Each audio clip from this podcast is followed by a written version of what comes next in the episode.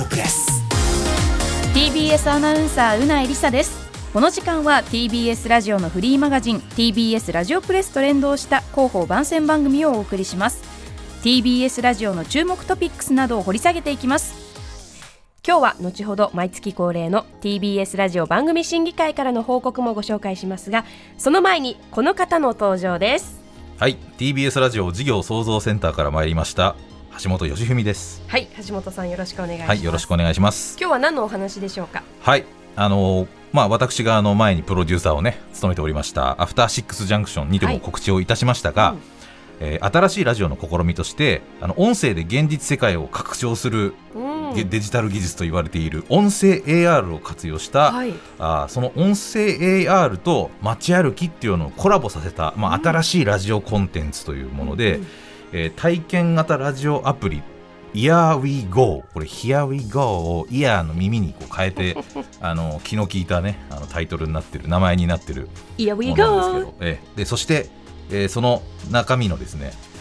日本橋にやんわり造形の深いスーパー笹団子マシンとハシピーのそぞろ日本橋歩きトークというコンテンツの紹介をしに来ました。はい。はい。でこれあの実は皆さんに体験していただきますっていうお知らせをするつもりで、うん、僕これ今日来てるんですけども、はい、あのなんと大変人気があのー、すごくてですね、うんうん、実はもう募集自体はすぐ締め切られてしまったあのー、ものなんですけども、ちょうど先日アトロクで告知してもうすぐに、はい。そうなんですよ。あの、うん、もうほぼ半日もかからないぐらいで、えー、その先着枠というか、まあ、募集枠っていうのが埋まってしまって、うんうん、あの本当に申し訳ない恐縮な、はい、あの感じなんですけども、うんうん、このイヤー WE GOがどこが新しいのかっていうのをですね、はい、ちょっと説明を改めてしたいんですけども、あのこの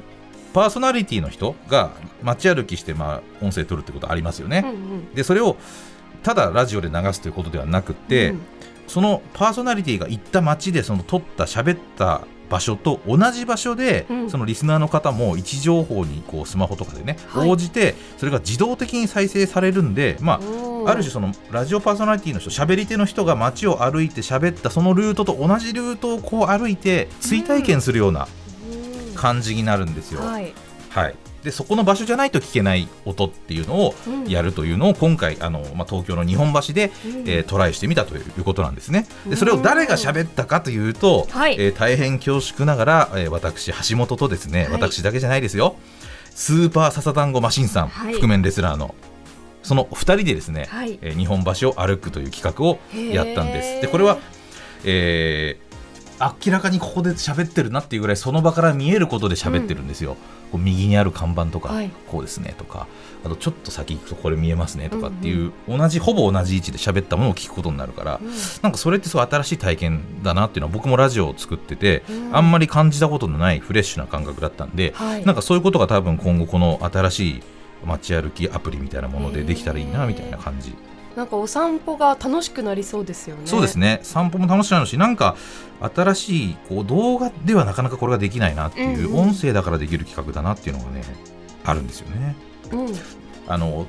明らかに今と違う季節にその場にいた人たちの記録みたいなだからちょっとオカルティックな言い方に聞こえるかもしれないけど残留思念みたいなものが聞こえてる感じ、うんうんうんうん、だからなんかホログラム的に、はい、あの見えるフロムソフトウェアのだからゲームでいうあの別のプレイヤーのほら、ね、あの動きがあここでこの人死んだんだみたいな、うんうん、こうやってやられたんだみたいなやつがホログラムで見えてるみたいな、うんうん、あの感じがねゲームによくある表現 あ, あれになんか近いものを感じる、うん、ここにこのふたりがいたんだなこの飲食店の前でなんかこんな話をしたんだなみたいな確かになんかその感じがいい記憶になりそうそうなんかやっぱ違うんですよこの、この何かっていうのが多分ね言葉にできてないんで多分これ新しい感覚なんだと思うんですよ。だからそこを体験していただきたいしもし体験できなかった方もあの類似の、まあ、サービスみたいなものを今後またやっていく検討もしているので、うんうん、またその時にまたご報告もさせていただきますしちょっとねぜひチェックしていただきたいなという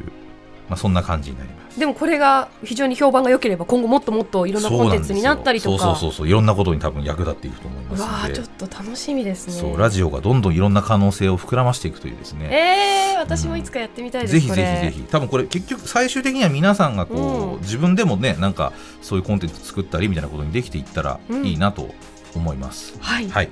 ということで、えー、他に何かお知らせはありますか。えー、っと大丈夫です。大丈夫。はい。では本日は橋本さんでした。ありがとうございました。はい、ありがとうございました。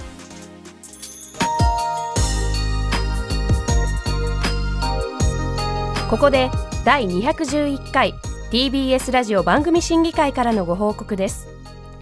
ティービーエス ラジオ番組審議会は放送のあり方を考え、番組の改善・向上を目的としてほぼ毎月いっかい会議を行っています。今回はにせんにじゅうさんねんしがつなのか金曜日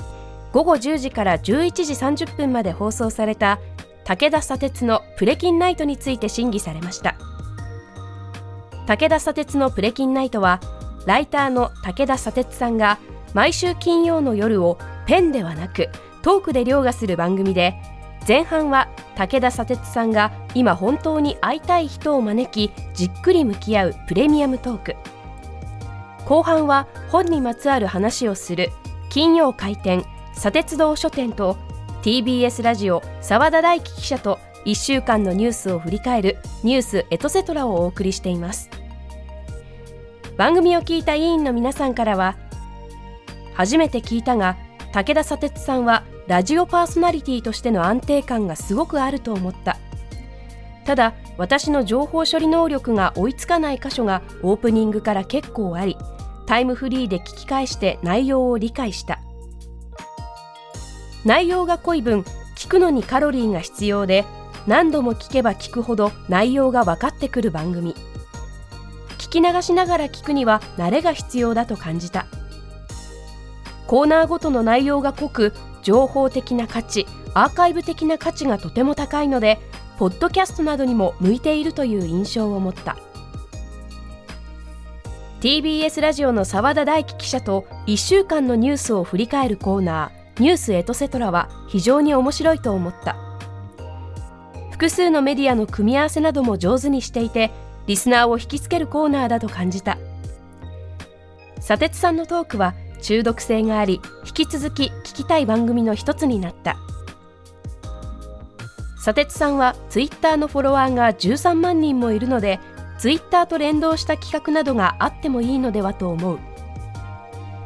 メールでリスナーからのコメントをもらっているがもうメールのお便りは若干古い感じがする、